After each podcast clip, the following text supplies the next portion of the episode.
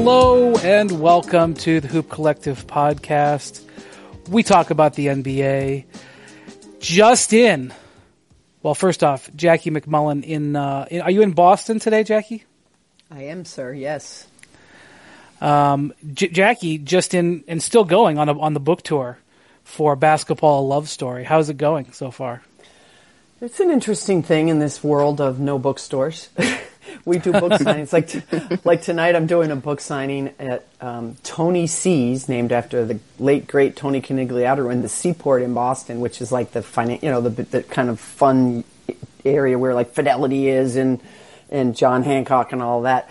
And you know, I'm doing a book signing later at another restaurant, and I might be doing one at a um, gymnasium where you know 1,200 parents and their kids come through for AAU tournaments every weekend. It's just so funny how the industry has changed, right? Well, you got to get in uh, with Jeff Bezos to uh, to be in the bookstore these days. Um, the, the basketball love story is is uh, rolling right now every night on ESPN uh, this It week. is, Although I don't yeah. I don't I don't know when um, people are going to listen to this, but it'll be available on ESPN Plus. Nobody even gave me that promotion. I just did it on my own. How about that for That's being a corporate a shill? That's why we Uh. Joining us from Dallas, freshly back from China, the Far East, Shenzhen, I believe was your last stop. It's Band MacMahon. Pause for the memory of my introductory theme song.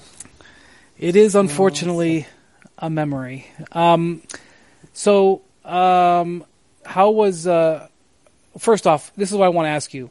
So you're you've been back for one day. All right, I've been A to less Asia. than, yes.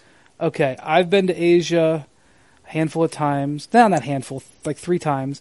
Jackie, you've been to that Yes. part of the world and back. You and you Twice, you went to yep. Australia. Uh, I think last year. So was that Yes. this year? It was this year in March. It's For two weeks. to me a brutal return, and I and I'm not just saying this to, for your well being. I have a point, but I'm going to ask about your well being because that's the kind of guy I am. How are you feeling? Yeah. Uh, yeah, it, it's the, the jet lag's definitely tougher this way than the other way. Um, I'm a poor plane sleeper, especially flying coach for 15 plus hours. Um, That's the second time whole- he's mentioned that, Jackie. Second yeah, I noticed that. I wasn't going to say anything. just in, just in case I coming have to go again, try, trying to get a little upgrade there. Um, yeah, so I mean, I, I got home last night, tried to stay up to you know a reasonable hour to to get back on the clock, and then I slept like 14 hours. So uh, wow. I'll, That's I'll be. I'll be I'll be back on the uh, you know back on the run again tomorrow. But today is going to be a chill day. Pick the girls up from school, hang out with them for a little bit, and uh, you know, and then the regular season grind is just around the corner, as you guys well know. So That's get the point that I'm making. So the Sixers, and look, I, I'm not saying that the. Uh, I mean, I understand the importance of developing China in the NBA, and, and these Mm-hmm. chips are going to continue no matter what I say. But this is a tough turnaround for the Sixers. So they come back, and I assume that they got back Tuesday sometime. Um, they play yeah, both one teams week le- left right after the game. So yeah, so, but they so they got back sometime Tuesday. One week later, they play in the first game of the season against the Celtics. Um, now, if you're out there and you've never traveled from Asia, or you know, you may say, "Well, it's a week. They're pro athletes. You know, grow up." I'm not saying that they're not going to be able to run up and down the court. I'm just saying to play top level basketball, it takes some time. There is a recovery period, and if you don't believe me, go ask the Warriors. This happened last Yep. year to them. They went to China. Uh, they had to play on the first night of the season to get their rings, which you know it was a happy night. But they will tell you that they were off for the first couple of weeks of the season. They were not quite themselves because and they of blew a that. big I- lead that that opening night. By the way, and yeah, and it was uh, big game win for the, the Rockets. came uh, back to beat them. Yeah, Tillman Fertitta running around the court, brand new owner. Uh, that was what I remember go. from that night.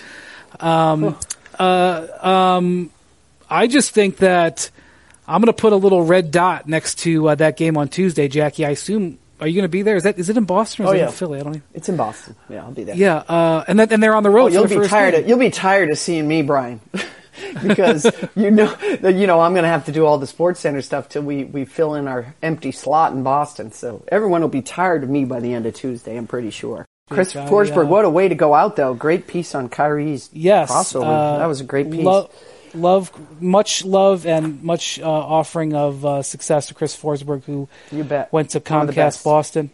Andrew, is there a possibility that I would do anything else than make a pitch here for ZipRecruiter? Because every single show that I listen to is supported by ZipRecruiter, which makes me a big fan of ZipRecruiter because they bring you great content. They bring me great content. I don't know about you, but they bring me great content. And so I appreciate that. And so therefore, I must completely support ZipRecruiter because ZipRecruiter doesn't depend on candidates finding you. It finds them for you. Its powerful matching technology scans thousands of resumes, identifies people with the right skills, education, and experience for your job, and actively invites them to apply. So you get qualified candidates fast. That's why ZipRecruiter is rated number one by employers in the U.S.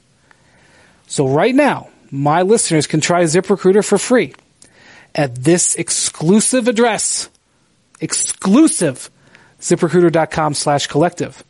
That's ziprecruiter.com slash collective, C-O-L-L-E-C-T-I-V-E, because just in case you don't know how to spell it, ziprecruiter.com slash collective. ZipRecruiter is the smartest way to hire. Do you think ZipRecruiter um, has hired every job in America now? Because it does make sense that you said that they sponsor borderline everything that we listen to now. Yeah, like, I mean, frankly, I don't even know who else I would go to but ZipRecruiter.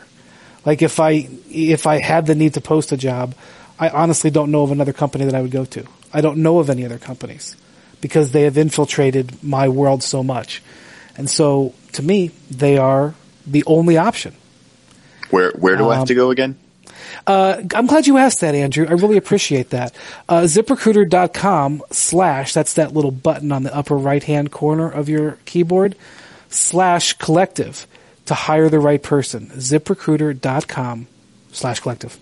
Jackie, I, uh, I'm a little concerned about how the Sixers are going to start the season. I think they play a couple of tough games in the early going. I mean, I, I don't know. I mean, may, maybe, I don't know. What do you think, MacMahon? How do you think that they're going to come back from this? Well, look, I, you know, obviously the, there's the travel, and they're, they're done with their preseason, so they all they have for the the next week is to uh, kind of ramp up for that game, prepare for that game. But I, I've got concerns for the Sixers that aren't related at all to Go uh, on. to, to going over to China. I'm, I'm telling you, the Markelle Fultz situation has the potential to be a major, major problem for the Philadelphia 76ers.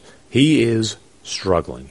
And, uh, you know, Brett Brown is, has put him into the starting lineup.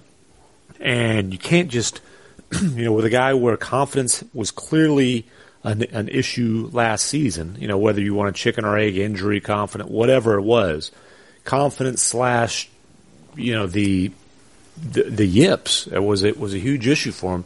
I think they put him into the starting lineup kind of as a hey we believe in you type of move, and now you have Brett Brown. You know, after Fultz was just awful in the last preseason game, and he's pretty mediocre throughout the preseason. I mean, he, but he fouled out in 19 minutes. You know, he's clearly scared to, to shoot the ball. I mean, there was one situation where, and this ain't exactly the classiest move by Mark Cuban, but it happened. Uh, he catches the ball wide open in the corner in front of the Mavericks bench, and Cuban yells, "Shoot it! Shoot it!" Now, You tweeted about this. play- I'm, I'm glad you brought this up. Yeah, because Marky Cuban's just such a classy guy all the way around. Uh-oh. Don't even get me started. Jackie, Don't even get me started. Jackie, Jackie, we're going to clear out for you in a little bit. Um, you're going to get your, your chance to dunk on Cuban, we promise. Um, but in, on that particular case, he, he took two dribbles and stepped into a, a little 12 foot pull up and made it. But, you know, like his last foul of the game, transition, JJ Barea goes down to, uh, runs back into the paint and basically says, look, if you want to take a pull up jumper, have at it. Well, Fultz ends up getting a charge, uh, you know, right in front of the charge circle, and, and, and that's it for him. But, was after the game, Brett Brown, you know, we're asking him about, okay, you know, why'd you go to, uh, or he starts off saying, you know, we're going to have to look at some things to, you know, some, some things with the rotation. And then Keith Pompey, the fine beat writer from the Philadelphia Inquirer, asks, hey, You know, is that what you're talking about with uh, not starting Fultz for the second half? Was that related to his foul trouble because he got four in the first in the first half? He says no. You know, I want to take a look at that, and essentially what he's saying is it looks like they're going with the starting lineup from last season to start second halves, but he's committed to keeping Fultz in the starting lineup to begin games, which I've never like. Have you ever seen a team that has a first half starting lineup and a second half starting lineup? I've never seen that. Not on not purpose. a great idea. I'll tell you what, it's not a great idea. If you look at the numbers with Redick in the starting lineup, Yeah. I think Brian, you and I were talking about this. They outscored opponents by 268 points in 601 minutes, the best plus minus of any lineup in the league. And So- not even And close Redick's by 99 points. And Right, Redick not even looked close. great in China. Am I right, Yeah. MacMahon? No, he, I mean, he had the one and, the and- games, and- right? and the Redick situation was interesting because you know he had the, and I, I firmly believe, and, and I'm talking to the, the Tencent producer who actually shot the video. He firmly believes it was a, a tongue tied, slip of the tongue thing where he accidentally said, or you know, uh, what Well, don't sounded even like don't a, even don't even right. go What there. Don't sound, go I'm not going to I'm Yeah. not going to say Every- the exact word, but what sounded like a, a racist slur that's offensive, uh, certainly to Chinese people, came out of his mouth when he's wishing China uh, a happy Chinese New Year. Anyways, people remember that he was booed every time he touched the ball. But the first game, he's ten of ten from the floor, seven of seven from three point range. I mean, really, And- and- really kind of amazing because he's he's got to be under immense scrutiny. I mean, JJ, regardless of what happened there, I don't think we think that JJ has a bad heart. Um, So you know, No, and you not at know, all. he, I mean, he's he used to being hated on by the crowd because he's from Duke, frankly. But I mean, this is a whole Yeah. new, um, this is a whole new. Um, thing. I'm sure he was not looking forward to this trip because of it. And he goes in there and frankly has one of the best shooting games of his career uh, under But those see- circumstances. I realize I realize it's an exhibition game, but still. But that's JJ. I mean, JJ's impervious to pressure. I feel. I, I, I thought I've always thought he's one of those guys that's like, bring it on. You're going to feel me even more. That's how he. Now he's not the kind that's going to, you know, gesture to the crowd and flip them off. I don't mean that. But he's a guy to me that whenever I, I mean, he's just all about positive self-talk, as so many of the great shooters in our game are. They have to be. If you're Ray Allen, if you're Reggie Miller, if you JJ Redick, uh, and I'm not putting him in the same category as those two, even though I think he's a, a very fine shooter. You have to believe every shot's going in, and you don't care what anybody else thinks. And that's always. I J- I agree with you. Jackie. I agree with you, but you know, Tom Haberstroh from the Bleacher Report, our former colleague at ESPN, just did this piece talking about how JJ gave up social media because he felt like it was such a negativity, and I think that you know that's been a Yeah, but- challenge to him. But don't you think Well, part but- of that was his personal life and some of the things that were mentioned? That's a whole nother Yeah. kettle of fish, as my mom. That's would say. probably yes. I would I would agree. Um, Well, and also it was an addiction to it, not even necessarily the you know oh here's what people are saying about me in my mentions, but just the fact he felt like, and I think we can all, or at least Windy, you and I, maybe Jackie, you you've been able to uh, resist the, the Twitter temptation, but feeling like you got to be on there every five minutes, feeling like you got to know the, the latest, you know, FOMO, that whole thing. Um, but no, I mean, look back to back to basketball. Uh, like you guys mentioned, that starting lineup was the best lineup in the league last year, and to go away from that to start games, but uh, because you know what seems to me to be an attempt to boost Fultz's confidence, which which has not worked. And I'm telling you, that Fultz deal, man. Yeah, I'm not. It, it's it's premature to write off a 20 year old kid who clearly has some talent, but the fact that he's scared to shoot jumpers, um, the fact that he was always considered a poor defender, and, and frankly got you know roasted pretty good on that end of the floor uh, in those two games in, in, in China, and the, of for you know you look at what they gave up. Jayson Tatum plus plus a you know a, a Kings pick that's coming that's you know probably going to be what top three, top five. I, that deal could be the trade that tips the balance of power in the Eastern Conference for years to come. So, you know, we'd heard a lot about how Fultz had improved and was better and was in a better headspace. And, you know, I'm not there every day, but would you say that, you know, MacMahon, would you say that the early returns on that are not, you did not see much of a difference? I mean, better than last year when he, you know, sat out the vast majority of the season and had the plug pulled on in the uh, in the playoffs and, and you know watched on the bench despite being healthy. Sure, but do I look at saying, "Ooh, you know, look out"? I I feel like there's been a lot of positive things kind of said and written about Fultz, and they're based on hope and not not evidence. You know, like, and, and look, I, that's a when- report from China, Jackie. now that is is a- a report from. That is a I'm just report saying, heard when- when around we- the world. The shot when heard we had around a the number- world. I don't know if it's a shocker because those games were televised. No, shot. You had to get I up said early. shot. Oh, a shot. Okay. Shot. Well, Yeah. Yeah. yeah, I'm I'm not afraid to take shots. That's true. Fine. So I, I do want to talk Jello about the shots? Mavericks. No, all right, never mind. you, No, can you get Jello not. shots in Shenzhen? I would Um, recommend it. At Hooters. Okay, go ahead. Let's just move Yeah, on. We um, move on. I do want to talk about the Mavericks, and I want to talk about Luka Doncic. Did you hear that, Jackie? Doncic. Doncic. I got it. I got it. I struggled you, on draft night. I Ja- Jackie did. I was there like on draft night. It was a rough. It was a rough one. It was like everyone has those. It was like me trying to say Johns Hopkins once on Around the Horn. We laughed for days because I couldn't say it. Now I can say it in my sleep. So there you go. Well, we will talk about Luka Doncic. Uh, MacMahon, Mm-hmm. do you want to update us on the uh, event that took place over there with uh, Mavericks personnel? And then uh, I think Jackie has something she wants to say. Yeah, and I mean, I'll ju- I'll just give the the update here. Um, the team photographer, uh, Danny Bollinger, who's been there uh, s- since Cu- Cuban was there, and you know was a friend of Cuban's from before then.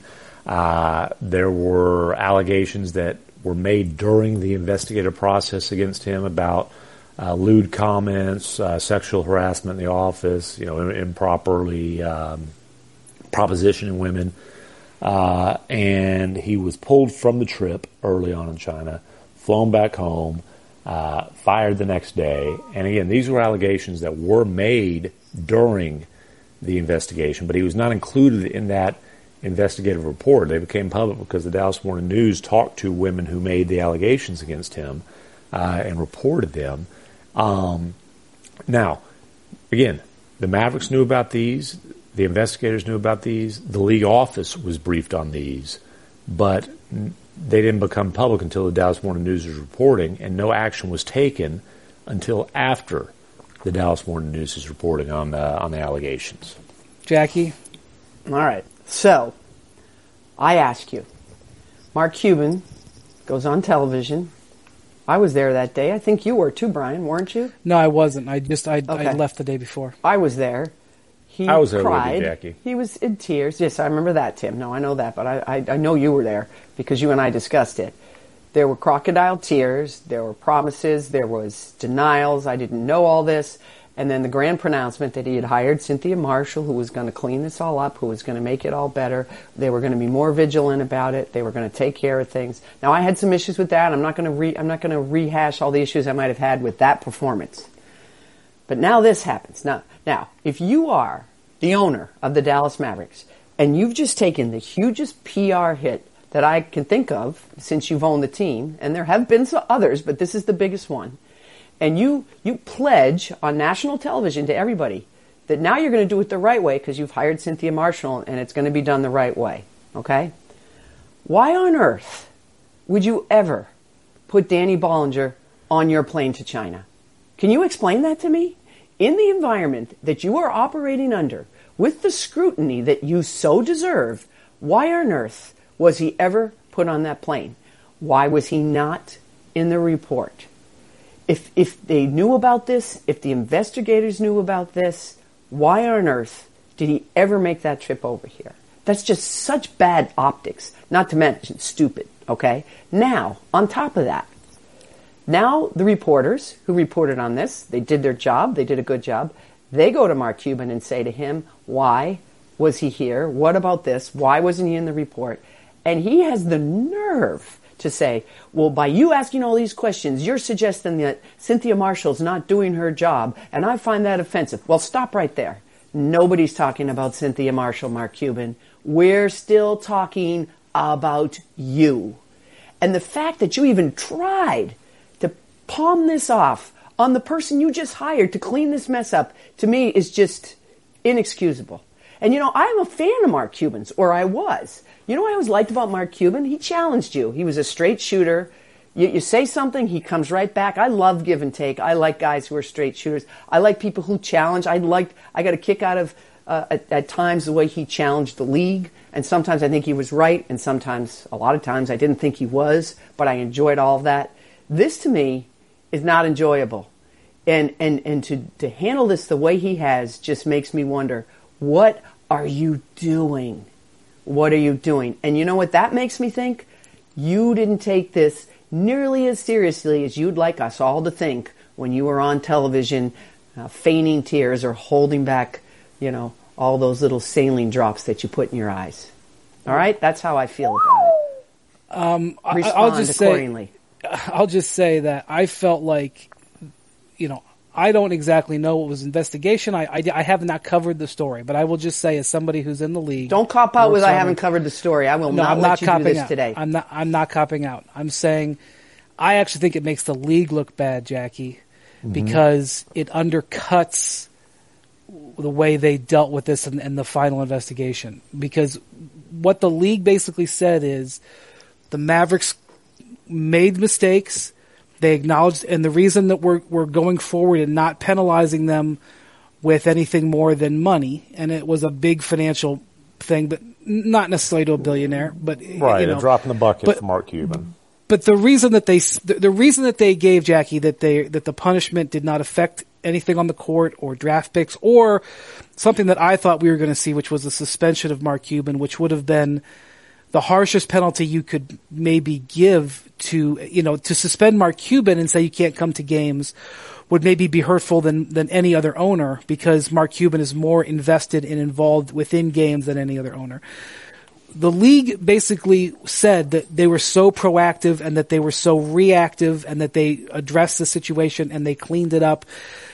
That was their explanation, and I, I don't. I don't even really necessarily care about what Cuban said. Uh, I care about sort of what the league did because ultimately it's the league whose responsibility it is to take over and police the situation.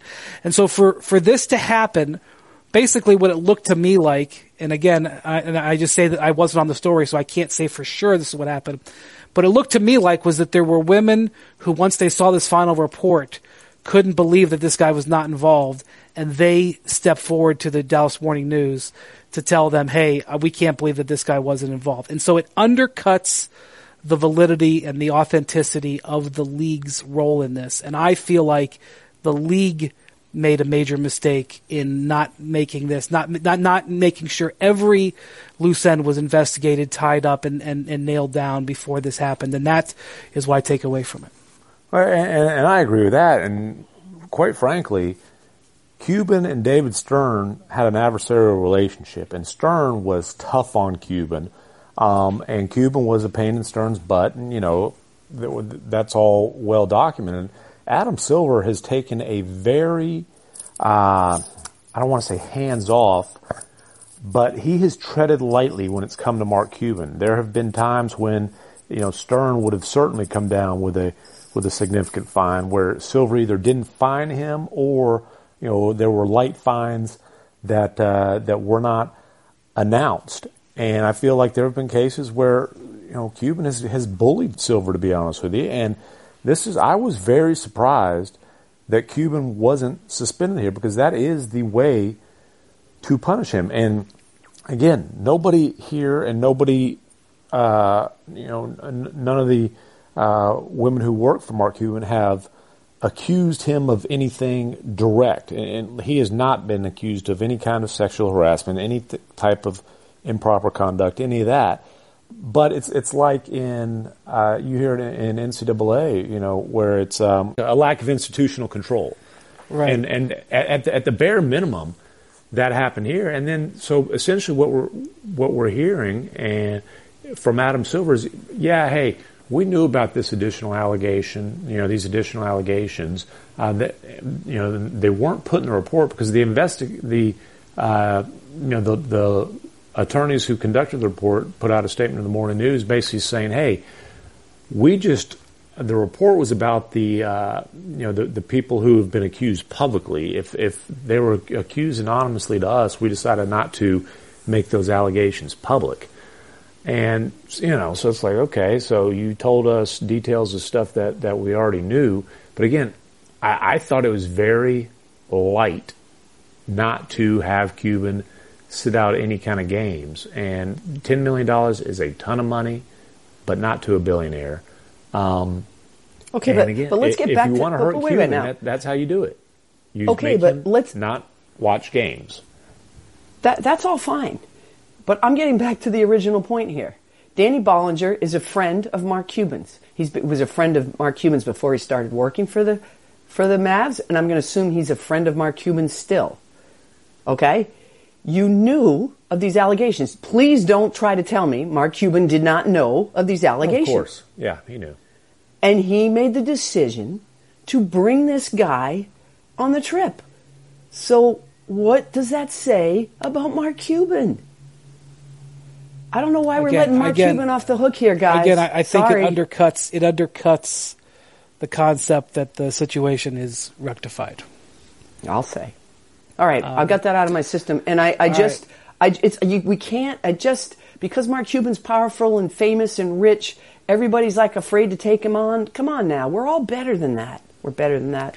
All right, let's continue. I'm off. I got All off my uh, no, I was, I'm glad you said it, Jackie. Uh, Luka Doncic. Um, I kind of get a feel that all year long we're going to be watching Luka Doncic, and there's going to be the temperature is going to rise in Atlanta as the season goes along. Is what I'm saying. Um, And Sacramento. because- and Sacramento for sure. Um, you know, uh, I understand why the Suns picked Ayton, although there were a lot of I don't know about a lot. There were teams out there who have told me they would have taken Doncic number one. You got to be careful listening to guys after the fact. I mean, everybody out there has got a Giannis Antetokounmpo story where you know if A, B, C, D, E, F, G happened, they would have ended up with Giannis. You know, there's some Donovan Yeah, Mitchell yeah. stories out there. Um, but I do believe that he was number one on some teams' draft boards. But I I understand believe he was why. number one on the. I believe I, I'm certain he was number one on the Suns head coach's personal board. The guy who. But I understand why to they took title Slovenia. Okay, But I fine. understand why they took Ayton. I mean, it's not an And indefensible. Ayton's looked good this preseason too. So you know, I mean that. That's, He has. He's actually looked phenomenal, but it's hard to know. Um, uh, so, what were your impressions of Doncic over there before we talk about it some more? Well, I mean, in, in the second game, he was great. I mean, he came out, and knocked down three threes. You know, when he gets out in transition, his vision is just unreal.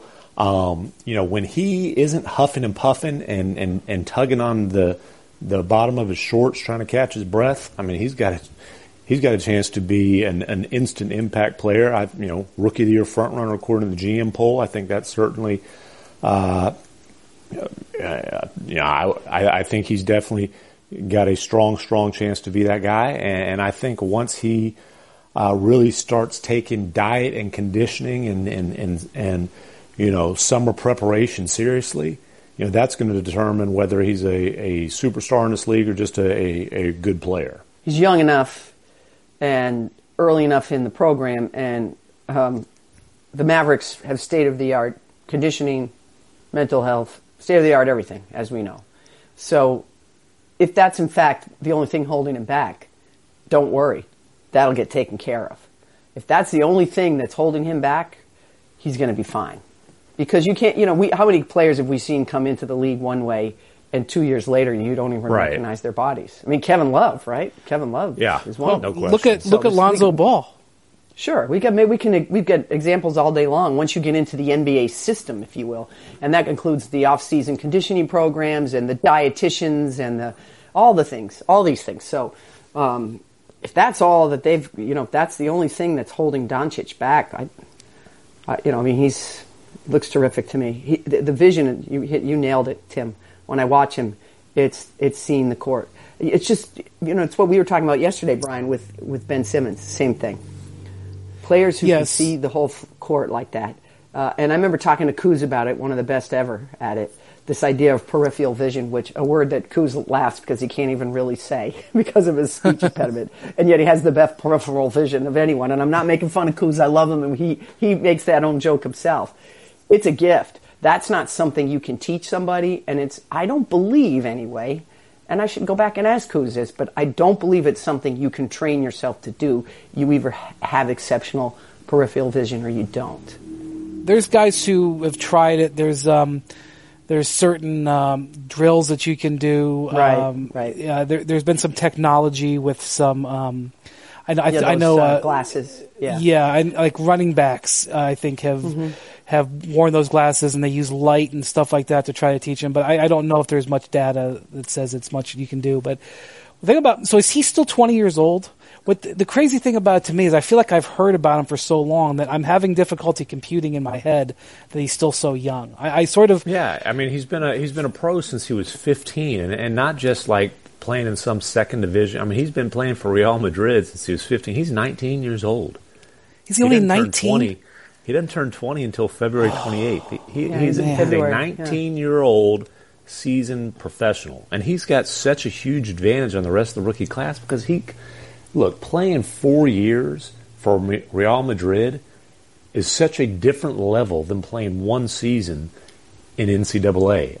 I mean, Real Madrid would would go undefeated in in NCAA, and this kid was, you know, he led Real Madrid to two championships last year. Uh, you know, was the EuroLeague MVP, the youngest ever do. He's the most prepared in terms of, of, of basketball rookie that we, we might have ever seen. And again, the, the conditioning thing, that's something, uh, obviously the Mavericks have a plan in place. Um, he's got one heck of a role model there if he, if he wants to take it.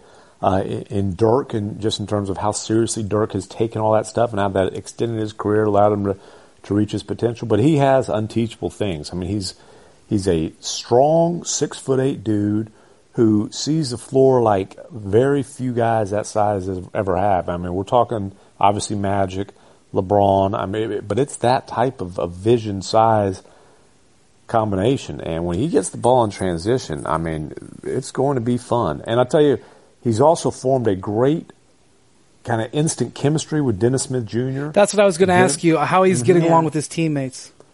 Oh, It's an issue for and him- Europeans. Well, you, but you know what? It hadn't been Not if you pass the ball. not if you pass Yeah, the ball. right. It's not. that helps. Not, not, not if you keep getting them buckets. And and Dennis has really embraced the kid. Um, they live in the same apartment complex. You know, they play Fortnite together all the time and all that kind of stuff. And uh, Dennis is kind of Dennis and Dorian uh, Finney Smith are you know they're best friends.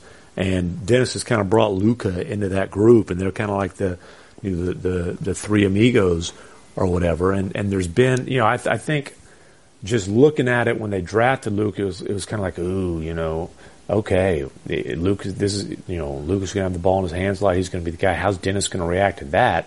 Where Dennis has been like, man, this is awesome. I don't have to necessarily be the guy who worries all the time about running the show, who's getting touches. Blah, blah.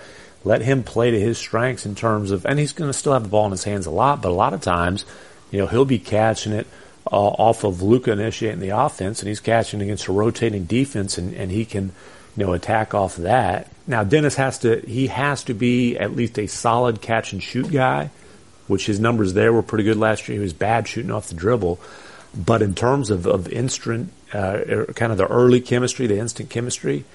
I, I think it is. It's beyond what the Mavericks could have could have hoped for. I mean, they- they've struck What's- up a what's very Carlisle fast, saying? Because- friendship.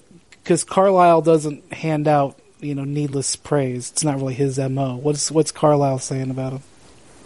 Uh, I, I think, if anything, Carlisle's trying to at this point uh, trying to temper expectations, but he loves him. I mean, he absolutely loves Luka. Uh, now, I'll be honest with you, uh, I'm, I am working on a story uh, about Luka that's going to run next week before the opener, and, and I am asking a lot about you know conditioning because that's the thing that they they on draft starting draft night they cited as hey this is where we can make these huge strides for him and then he kind of spent a lot of the summer you know playing Fortnite and, and having a good time on a boat off the uh, shores. Yeah, they kind of they kind of let him go because his season was so long. He played all the way in. They won the Final Four. Did he play with the Slovenian national team this summer? No, that was He last. did not summer, do right? that. No, he, He didn't, didn't- play. he with- didn't play with so them, yeah, no. he he didn't play summer. But last year he- they he- won the Euro Cup or Yeah. whatever. I mean, so he, he his, they kinda gave him- Real Madrid. Yeah, it was right. right, up they kind of like two nights. yeah, they kind of gave him the summer. You know, I understand that they gave him some time off. I don't know, maybe that affected him. Maybe he enjoyed I his think time it's a off. great move. That was a great move. Yeah, I mean, they, It really they, was. they- they- and you know, I, th- I thought that he would do more conditioning wise this summer than he did. But you know, even when he got back, he didn't come back to Dallas until after Labor Day, so it's early September. And, and the reports I was getting was, man, this kid ain't in great shape, and he's the best player on the floor in pickup games. It, and it wasn't like God, he's in bad shape. It was like, geez, just wait until he gets in shape. It's not like he came back just fat and sloppy, but again, he didn't make the strides they hope, and, and there's a lot of room for, I was going to say room for growth, but probably, you know, the other way around, room to kind of become sleeker and, and more athletic. But I tell you what, like one thing Rick points out is, you know, functional quickness, he's pretty damn good. I mean, there's one play in particular where, you know, he got by uh, Robert Covington, who's obviously a, a, really good wing defender in the NBA, uh, got by him for a layup.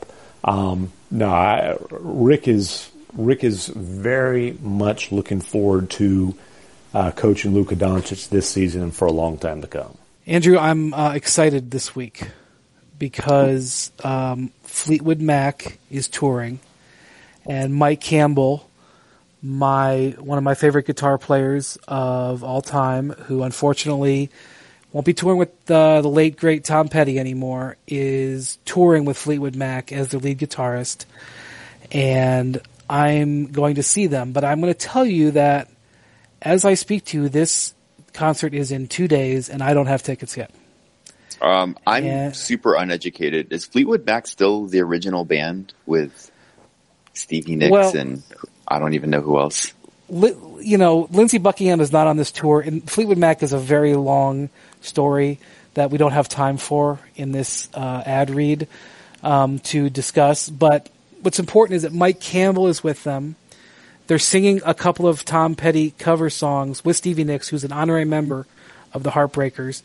Um, and I want to see them. And I literally just found out that they're coming basically to my neighborhood uh, in two days, and I, I somehow I missed this. I, I wanted to see them, and I made it a point to say, uh, let me see what their tour schedule is, and I just missed it, and I just overheard literally yesterday.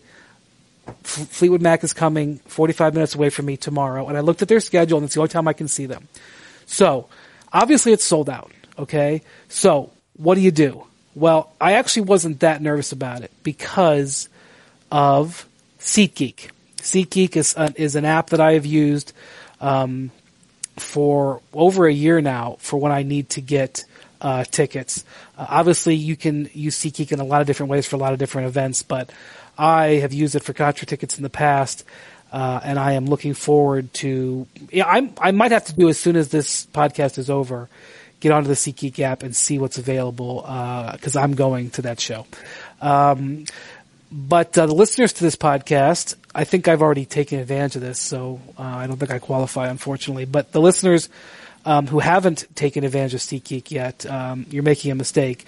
Um, but uh, my listeners get 20 bucks off their first SeatGeek purchase from the SeatGeek app. Uh, you download the app on your favorite, uh, you know, telephone device, and then you go to. Te- I almost said telephonic telephone device. Um, you go, you download it. I, if I have to tell you that, I mean, I don't have to tell them that, Andrew, because they're listening to this on an app, right? They know how to get apps. I mean, um, I don't um, know download onto a telephonic device, so maybe telephonic you have device. to mention that. yeah. Uh, you download the SeatGeek app and you enter the promo code HOOP. That's H O O P. Um, and in all caps, just for the hell of it, put it in all caps. Um, that's promo code HOOP for 20 bucks off your first, uh, SeatGeek purchase. Um, they have a good slogan, Andrew. I like it. What, I, I wonder. I wonder what. I wonder what their other slogans that they rejected were, because I'd like to hear the process they came through to get this slogan. Because you know, we try to write things in our in my world, and sometimes they don't go right. SeatGeek, life's an event. We have the tickets. That's a great slogan. Ooh, I got chills. It's like a Mad Men Seriously, line. That... I'm not even. I'm not saying it just because it's a pitch. It's a genuinely a great slogan. Um, so anyway, go get that app. Promo code Hoop H O O P for twenty bucks off your first SeatGeek purchase. I'm going to see Fleetwood Mac. So we had a, a shakeup in the Western Conference this week with uh, really disappointing. Not that there's ever a, a non-disappointing injury, but Dejounte yeah, Murray, bad one. Mm. Yeah, man, it was just it looked. Um, I I don't think that I think that they were really concerned. I don't know if they 100 percent knew until they had the MRI. But if you saw the play, oh, we've seen, seen it, it so many times didn't you? I, I oh, mean, it just it's so knew. deflating. Yeah, man. And you know, he was. We had to fill out the. Uh, I'm sure you had to do it today too. The uh, expert picks for Player of the Year, Rookie of the Year. You know, he would have been my choice as the most improved player. It was no doubt in my mind with the role he was going to have with the Spurs that he would have had a chance to be uh, the most improved player in this league because he was already so good anyway. And with Parker gone, and you know they were ready to hand him the keys. And Not only that, you know, now. you yeah, you pretty much as a player like that, you define your situation your third year because after Third your year, third year right. is when you try to, with your third year typically is your is your leap year. It doesn't happen all the time, obviously, but we we see great players leap in their third Right. year. And then Very you common. are in position ask for your contract extension. I mean, that's I mean, Mm-hmm. if you're Dejounte Murray, you're thinking, okay, uh, Kawhi is gone. Uh, they're retrofitting the team a little bit. The, the the door is open for me. I'm going to go out there and have a great year, and I'm going to go ask for huge money next summer. And it wasn't unreasonable. And it doesn't mean that he can't recover, but it's just such a blow. But but my point on this is also the Spurs. You know, the Spurs had had to deal with some drama, but they, Right. over the years. But generally, they've Oh, generally they've they've been okay. And now they're getting quite the quite the karmic turn it's, uh, that's so going remember- against them. Remember all those years ago when Pop insisted he was going to retire the same time Tim Duncan did? Oh man, Probably wishes he did. yeah. You know they what's crazy? Walker, the fourth. that's what I was going to say. So they were all excited about this kid they drafted. I mean, you know, look, the Spurs are real realistic. They weren't out there saying the guy was going to win Rookie of the Year, but they thought he was going to be like they were comfortable not matching Kyle Anderson. Not that Kyle Anderson's a difference making player, but one of the reasons why they didn't match on Kyle Anderson and they traded Danny Green is because they were like, we're we really like this kid we drafted. We think he's going to be uh in the rotation for us. So he has a foot injury now, and that is is worrisome as about any injury you can have for a young player. So he had surgery last week, and then Dejounte Murray blows his ACL a couple days later. And so now I just don't know. I mean, I, I was really thinking that the Spurs were were maybe going to win more games than they did last year. Well, just because I really borderline- playoff team now. now that. now and that's why I'm asking about you know the West. I mean, uh, you know, I, I hate to say like if you, if I was some of those teams that are bubble esque teams, and you know, frankly, I put the Lakers in there. I think the Lakers are a six, seven, eight. I think the Lakers know- are stronger than that. I agree with you, Jackie. I, I, I think LeBron. You get LeBron, you're a playoff team. Period. I didn't say they weren't a playoff team. I just said they were like a six, seven, eight team. You That'd said be- you I said think they could be bubble. higher I don't think that. they're bubble. I Well, think, the difference I think between- they're in that. I think they're in that four five range. well.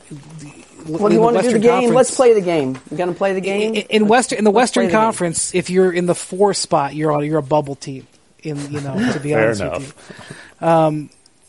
I just think that the West changed a little bit this week because I don't think the Spurs are going to be as good as they were, and that loosened up. I think some of the tightly packed way the teams are together. And I and I and I hate to say this, but I don't know what other way to say it. It's good news for a few teams, and the Lakers are one of them.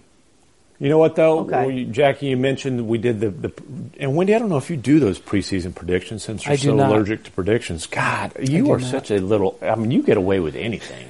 I bet you when you go overseas, you fly first class too. But we'll, that's neither here nor Oh, there. Oh, you know he does. You know oh he does. man, he's up in the. It was hard to walk by the, you know, because it's like the little pods where you get the. Oh, I don't even. Oh, he doesn't do that. I'm business class, right? Right, Windy? Business class. I mean, you know, this is between my agent and ESPN, but you know, uh, you know, I, He's first like- class. Agents, agents don't do. No, business it's class. not. No, it's not first class. But well, I was white you know, trash first class, which means I was in the exit row. But anyways, when we filled out those predictions, um, I put Pop as coach of the year because I still think that the Spurs will find a way to make the playoffs. And if they do, and obviously Pop's widely recognized as the best coach in the NBA. But if the Spurs, after all this, are still a playoff team, I think he's going to get coach of the year due, which I believe has only happened once in his career, if I'm not I mistaken. think that's right. D- Jackie, Yeah, d- but- does this end with like Derrick White, their uh, the guy they drafted last year, who who's like Seriously. does it end up with him like being a most improved candidate and like him having this Maybe incredible year? They do things. This is what they do, right? Yeah. This is what they do. But let's let's so let's just play the game because it's always Okay, fun to play. let's do it. The West. So it. we got so Golden State and Houston, no particular order. Not wanting to offending anybody. Let's throw the Jazz, the One, two. Pelicans, the Nuggets, and OKC. uh-uh, There's uh-uh, six. I'm Okay, I'm okay, not just let- I'm not letting you just throw the Pelicans in there. okay. All right. So I'll take them out. So we'll, we'll agree that Well, Golden well, State, let's- Houston, let's slow- the Jazz, the Nuggets. Let's Do slow down. agree on Let's, the Nuggets? no, we're Oh, slowing. Let's slow down. that? Okay, You're so Golden State, reasonable. Golden State, and Houston. Okay, let's put them off the side. They're in. I Mm-hmm. think the Thunder are a playoff team too. Jazz Thunder. So- they're- mhm. Jazz, Jazz, Okay, and Thunder. So and Thunder. There's four. Okay, so that's four. Now we all agree that those four are, are playoff teams. Okay, now we get into the bubble. Sorry, I don't, I don't mean to offend anybody, but now we get into the bubble. In my opinion, you guys can can tell me I'm wrong.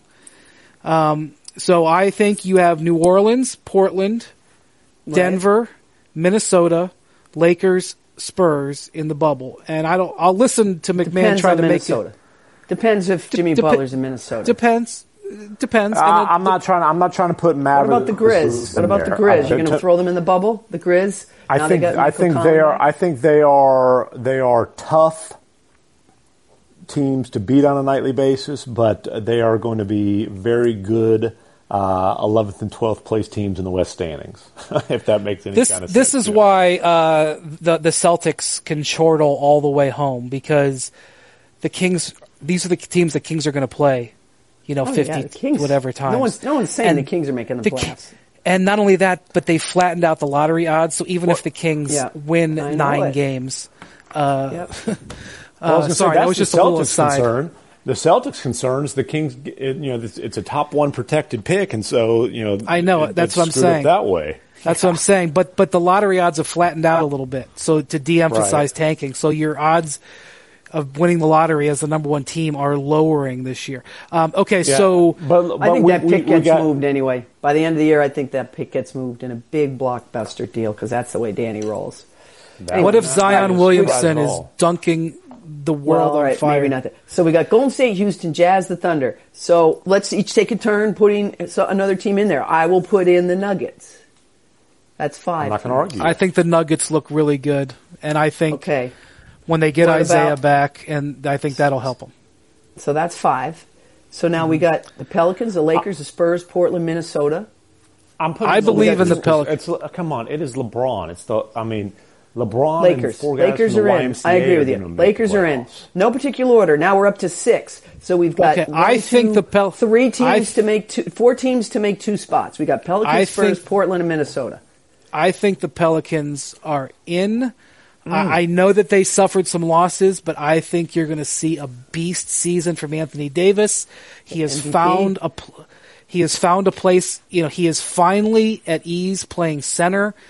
Um, I, I don't I don't love counting on Mirotic, but they have a style of play that they that they uh, now do. They're going to be very fast, and I just think Anthony Davis is going to be a beast. And you know, assuming that you know, assuming Jrue Holiday is healthy, I see them as being a playoff team. Well, no, I love Mirotic and, and Jackie.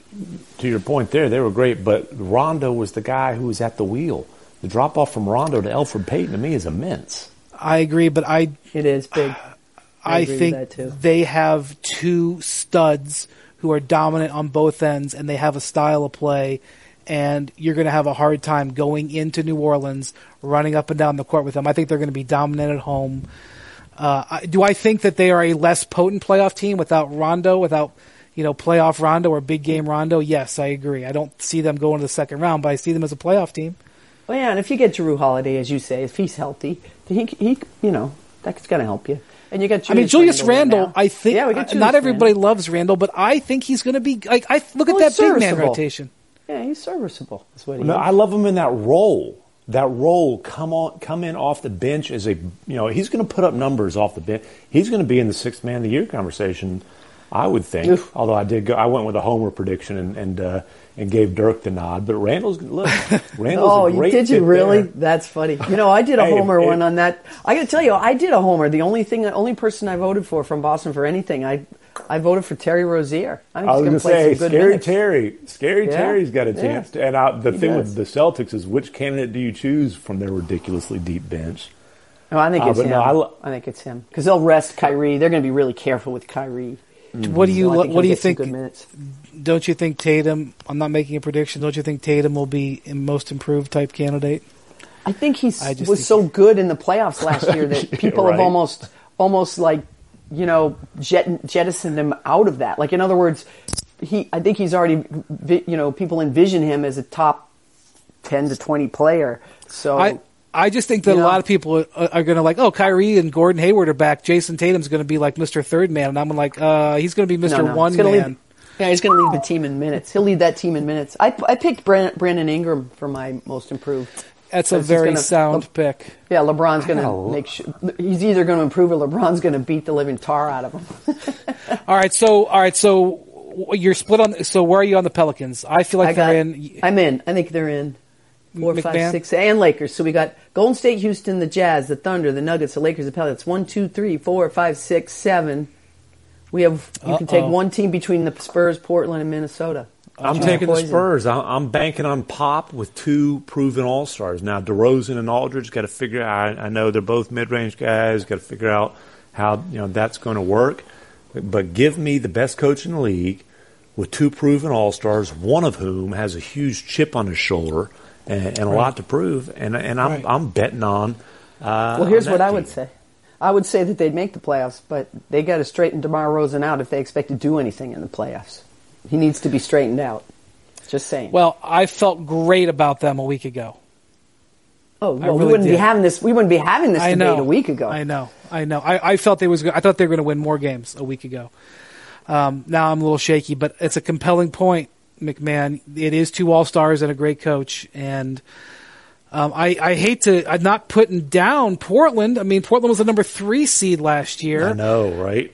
but I But just did we believe it? But did we believe it? Well, and then they followed up by just getting not only swept but spanked by the uh, by by the Pelicans in the playoffs. I mean, when, I'm gonna, I- I'll tell you what. I'm not. I'm not putting them in one of my eight, but I'm going to add another team to the bubble. I'm going to add the Clippers to the bubble because I just think that. Yeah, that's fair. That's fair.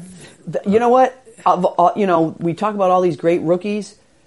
The buzz around Shai Gilgeous, uh, Alexander, Doc Rivers flat out told me, if he's not a star, I'm going to be shocked. That's how excited they are about him. Yeah. So okay. So we talked about Trae Young, uh, Luka Doncic. There's another point guard uh, thing here. Cleveland had the eighth pick. They were in love with uh, Collin Sexton's makeup in terms of his competitiveness. They Yeah. just loved it, and he he came into them and just had a kick-ass workout. Shai Gilgeous-Alexander refused to work out for them, and they so they they passed, and so the Clippers were elated. The Clippers were kicking around. You know, they had back to back picks. Um, Right. Jerome Robinson was the other guy they took. They were kicking around, and putting those picks together to move up because they were a little bit concerned that they wouldn't have Shai fall to them. They they were elated that he was there. Now, of course, I know every team is going to say we're we got our guy. I understand that, um, but uh, you know, and look, the, the Knicks took Kevin Knox, and they're over the moon about him. Like they're not having any you know second guessing right now, but. That's another thing going forward that the Cavs had the choice between those two guys and they couldn't get all of the data that they wanted on Shai, and so they and, and they wanted to take Sexton anyway. They might have taken Sexton anyway, but that's one thing Yeah. to look at going forward. But he shot. What did he shoot in pre? What's he shoot in preseason? Around forty percent. Yeah, and that's the knock I mean, on that's him the is that issue. That's the issue. Yeah, but but he's I a- like him though. I mean, I a saw him. I saw him live. Yeah, I enjoyed watching him play. He plays hard. He plays with confidence, which that team needs now because they need that out of the point guard spot. So- So he's, he's so- gonna, he'll make some noise. I, I agree. He'll be a fan favorite. So are we saying that we think Portland and you know so Portland on the outs? Uh, you Yeah, guys think are so. saying that. I Okay. I am I'm leery on the Pelicans, but and maybe I'm Okay. overrating the Rondo impact. But Rondo to Payton to me is, is a, a drastic Hey, listen, you are you are on the record as not being a Rondo guy, so you're you know you're Well, Rondo being stunk in here. Dallas, and it was a terrible fit. But he was such a gr- he was a, a and actually this is something I've talked to Rick Carlisle about. You know, for Rondo to be successful, you've got to have a great fit. You've got to have shooters around him, like the Celtics did. And you know, last year in, in, New Orleans, they surrounded him with shooters. I mean, I thought Rondo really took off when they went and got Mirotic, and you know, shooters and and tempo, and it was kind of a perfect fit for him. And I also think that Rondo just and this is funny to, to you know people who maybe have followed him throughout his career, but I thought Rondo was such a huge positive influence on that roster and, not just the young players, but some of the young vets. I thought he was a great influence on guys like AD and Jrue Holiday, and you know, just as the you know you you know you heard them talk so much about how great he was with, with them in terms of, of prep and kind of you know scout reports and telling them what was coming and all that kind of stuff. And I, I think they're going to miss him immensely. I, I, that's a fair point. I, I just think that they've got a top three player, and teams with top three players typically make the playoffs. Have the You know. have the Pelicans always made the playoffs with, with Anthony Davis? I don't think he's been a top three No. player. Two years ago, he didn't make the All NBA. team. injured. It cost him. It. It cost him Yeah. twenty five million bucks. He's been injured So- a lot too. Yeah, that's true. I mean, the- you know, all this changes at the drop of a knee. But I, I mean, I, I can't. I mean, th- there's some frustration in Portland that they did not improve this offseason and that they let some guys walk. And Portland was in the boat. Uh, Charlotte was in this boat too, where they invested in some guys in 2016, and some of them were their own guys. Um, And it's just it's just biting them. Um, it's just biting them. Like, like everything went the Warriors' way to get Kevin Garn, Kevin Garnett, Kevin Durant in 2016. It, it, like, and there was a trap that was set for for these some of these teams that fell into it, and Portland fell into it, and they they felt the pinch two years later. And with the arms race on in the West, letting some guys go, and not being able to really load up because you've you're so overly committed to Evan Turner and Meyers Leonard, etc. You know, it's they spun their wheels a little bit, and I just don't know if you can afford to spin your wheels in the West. But I'm not really saying anything bad about them. I just don't know if they can compete. And, and look, the difference between the Pelicans and the and the uh, and the Blazers at the end of the year may be skin tight, just like it was last year. Right. They were like a, they were separated by like a game or two in the standings, and the Pelicans were clearly the better team. And you know that's just that's just th- there's going to be some disappointed fan bases, and there's going to be some people who get fired in the West this year, but not because they're bad. The, I mean, I think the Clippers could win 43 games and not make the playoffs and might Yeah, finish 11th. enough. You know, so um, all right. Well, this was spirited. I think it's interesting. We are like all it. in agreement that Timberwolves, after their one, Oh, yeah, we didn't even talk about them. last Decade plus, what it last thirteen. Well, they, 14 years? there's just an asterisk there because we just don't know what's going to happen. Well, and here's the just don't know what's thing: it's almost almost the worst case scenario is that they don't trade Butler, and they've got that drama engulfing. Oh, I think they're going to trade him.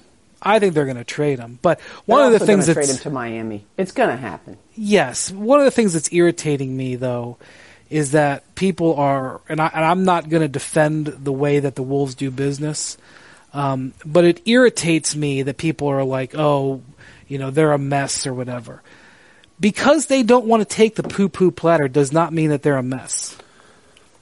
No, Um, Well, and, look, quite, tra- tra- trade your trade your the guy you were hoping would be your franchise player, and, and do it in two weeks. Like that's a tough way. ask. Hey guys, do you remember when they traded Kevin Garnett? How many times the Celtics? It looks like the Celt- like Kevin Garnett's going to Celt. No, it's dead. No, it, it's back. No, Mm-hmm. it's dead. No, it it took like four times, four times in two months before he finally got there. And you know what, Jimmy Butler, if he ends up in Miami with a promise, wink, wink, of getting a, a five-year max, or even if it's just a five-year deal, even if it's not a five-year max, it'll have been worth it for him too. Um, but they've got to get Richardson or Adebayo, and I really, if I were them, I would say Richardson or bust. And and and what I would tell, and ju- just because the Heat don't like the answer that they're getting from Minnesota, doesn't mean that is doing a bad job. Yeah, Um, and, and- and, you're right. Don't you, they don't have to be rushed or, or bullied into an awful deal. They're already not going to get uh, a, a good return on the investment they made last year. Although you know it's too bad for Chicago that Markkanen's hurt now, but still that, that trade looks great for the Bulls now if they were mocked for it Well, at the time. you know, but I'll say this: the Timberwolves without Butler are, are a bad team. They were Well- a bad team last year without. Well, depends were who they get back, though. Well, like I Richard, there are there are the analytics dudes out there will tell you that Richardson is comparable in some ways to Butler, and if you get another asset with it that elevates your team in a different way, Yeah, But- but you get Adebayo too. Adebayo, those yeah, two I, guys. I'd be stu- I'd be stunned if they got both. But I mean, here's what I, if I was Minnesota, here's what I'd say to Miami. I would say, who else are you going to trade for? Who else you you know you're holding on to Richardson and Adebayo? Who are you trading for? You know, and I would just hang up the phone. And I don't care How- if they make else fun of me. going to get a franchise player? Although Yeah. there's risk there for Miami too, because look, he's got he's got those Thibs miles on him. Hey, listen, I agree, but I'm just saying, at the end of the day, the Wolves are the guy are the team with the player. You know, you know when they hang up the phone, they've still got the asset. Um, but I, to, to go to the point, even if they lose a little bit of ground, like let's say you know if you could quantify it, let's say they get Josh Richardson and he gives you eighty percent of what Jimmy Butler did. Guess what? They were the eighth seed last year. They get eighty percent of Jimmy Butler did. They're out of the playoffs.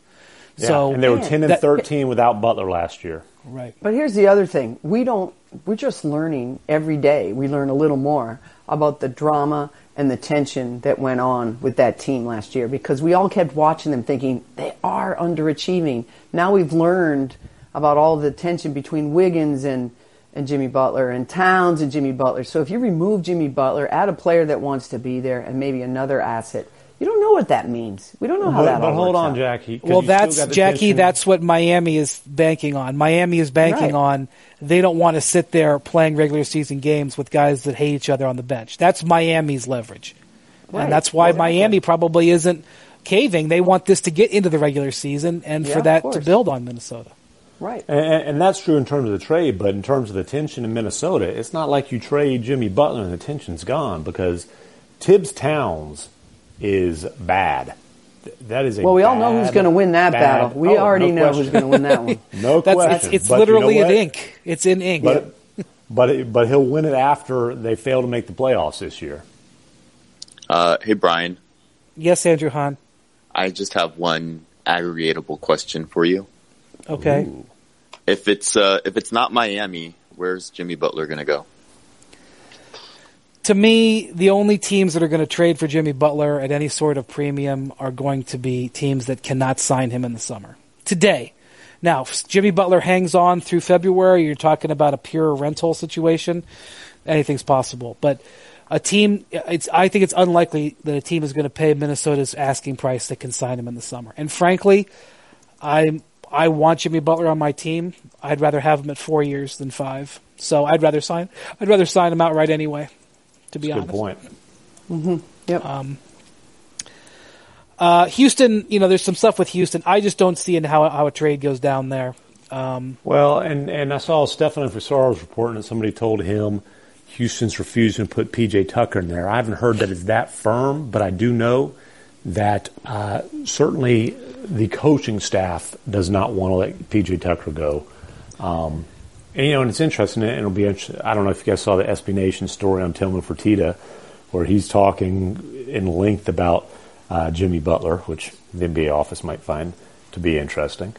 Um, but you know, even he's saying in there, you, they don't want to give up too much for him, and you know, it, by giving up too much, if you're talking about not including PJ Tucker, like how is she doing that deal? well, listen, there could be three different op- opinions there. Well, first, let me say this: number one, Minnesota. You know, you don't want to include PJ Tucker. Call me back. Click. I mean, you know, you, then you don't get Yeah. Jimmy Butler. I mean, this is this is how this has got to work. yeah. There's three. a There's good got to be. There might be. th- There might be three different opinions in Houston. Daryl Morey might look at it and say, "Geez, if we get Jimmy Butler, this might really be something." You got, you got the coaching staff who loves how PJ Tucker brings it every day and how versatile he is and everything that they can do. And then you got the owner who's chirping about the luxury tax, which is fine. They're facing the repeater, but he has pretty much said we ain't paying the repeater, which I get. And they drove Yeah. a hard bargain with Clint Capela, and they got him at a reasonable number. I felt to get it done. A they let some other guys. They got some other guys done. Uh, I'm sure Tillman Fertitta is getting ready to go give Jimmy Butler a max. Uh, Well, that's what's interesting. If if you ain't paying repeater and you're trading for Jimmy Butler, you're doing it as a rental. Unless Right, you're that's what I'm to- saying. To move Harden or CP3, those numbers don't so, work. So the owner could see it one way, the front office could see it another, and the coaching staff could see it another, and they all have they all made all have their point, and they made like I'm never going to bitch at an owner about um, not wanting to pay the repeater tax. The repeater tax is there to not be crossed. So I'm not saying that Tillman Fertitta is is is wrong, but if you're if you're your GM and your coaching staff, you got to know. You got to know that you have that line that you can't cross, and I think Jimmy Butler is a that's a t- t- to me. If I were Houston, I would wait and see what happens with Golden State in a year, and you know just hope for you get lucky this year. and They didn't get lucky last year. Anything So else, if- Andrew? If the Les, Hunt? if, if, Oh, well, just ahead. quickly, if Les Alexander is still the owner of the Houston Rockets, do they care? I I don't think he's trying to pay that repeater tax either. And, and I look, mean, I don't think there were a I- lot I of think reasons. He would. I think he would. There- Really? Le- There's a Les lot of reasons. Man, that dude, he is a generous man with his money. And, you know, my understanding is in his, his stepping away from the Rockets that he plans to give most of his money away. So, he Les strikes me a Alexander, guy that would have said, go for it. I think he would have said, go for it. Les Alexander, um, I think. First off, the Rockets are a very profitable team. Yes, they Uh, are. they're a top five team in terms of profit. At least they have been the last few years. Um, but Tillman Fertitta used a big chunk of his net worth to pay for this. Um, you know, he has other stuff, No, but I, I, mean, get it. you know, I get it. I'm not um, criticizing him. I'm just saying Les Alexander is in a different place in his life. And That's But- true. But what I'm telling you is, it's one thing if you've got everybody saying, "Hey, wow, we do this," and boom, we are. I mean, we are going to beat the Warriors. No question. It's another thing if, if you're going in there and your coach is saying, "Look, man, we've got uh, the, the offensive firepower." Uh, PJ Tucker is an absolutely indispensable part of what we're doing defensively, and an indispensable part of the culture of this team. And look, we've got a great dynamic between the superstars with Chris Paul and James Harden. All the questions about how they were going to coexist are laughable a year later. They get along great. That worked out great. Now we're bringing in Melo. You know, even at this age, it's going, there's going to be, you know, and some discussions to be had in, in terms of how he fits. Does he finish? You know, incorporating that ego into the mix. To bring Jimmy Butler to Houston, especially if you're getting rid of such a key culture piece in, in PJ Tucker, I'm, that's a that's a chemistry experiment that, that I'm not sure benefits the Rockets, and I'm not sure Mike D'Antoni uh, would be enthusiastic about uh, about entering into. Well, we will see. So let me ask you this before the last thing before we go. When we convene at the end of next week, where we are going to be into the season, will Jimmy Butler still be a Timber Wolf? hmm. We, we, we're just guessing. We, it's just a guess, really. I, I think it's like Jackie says. He'll be a Heat. Is that even how you how you phrase that? A, That's what uh, Hot Rod Williams. Do you remember that, Jackie? Hot yes, Rod I do. I When do. he uh, um, he'll be he'll be hot. I don't know.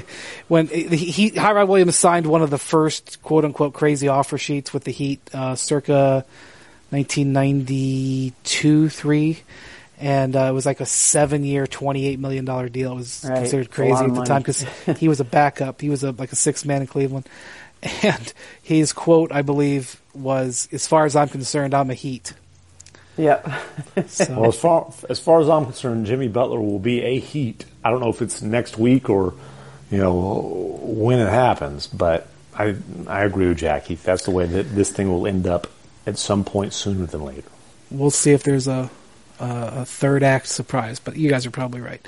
All right, thank you for listening to the Hoop Collective, MacMahon. I uh, bonus points awarded to you this week for fighting through jet lag because, although I heard you slept for 14 hours, so that might help you. But um, having been I over slept there, for 14 hours. I haven't slept for 14 hours since I was two years old. I'm just saying. I well, I didn't. I slept for like an hour on the plane, so you know. Was, What was the best movie you watched? right.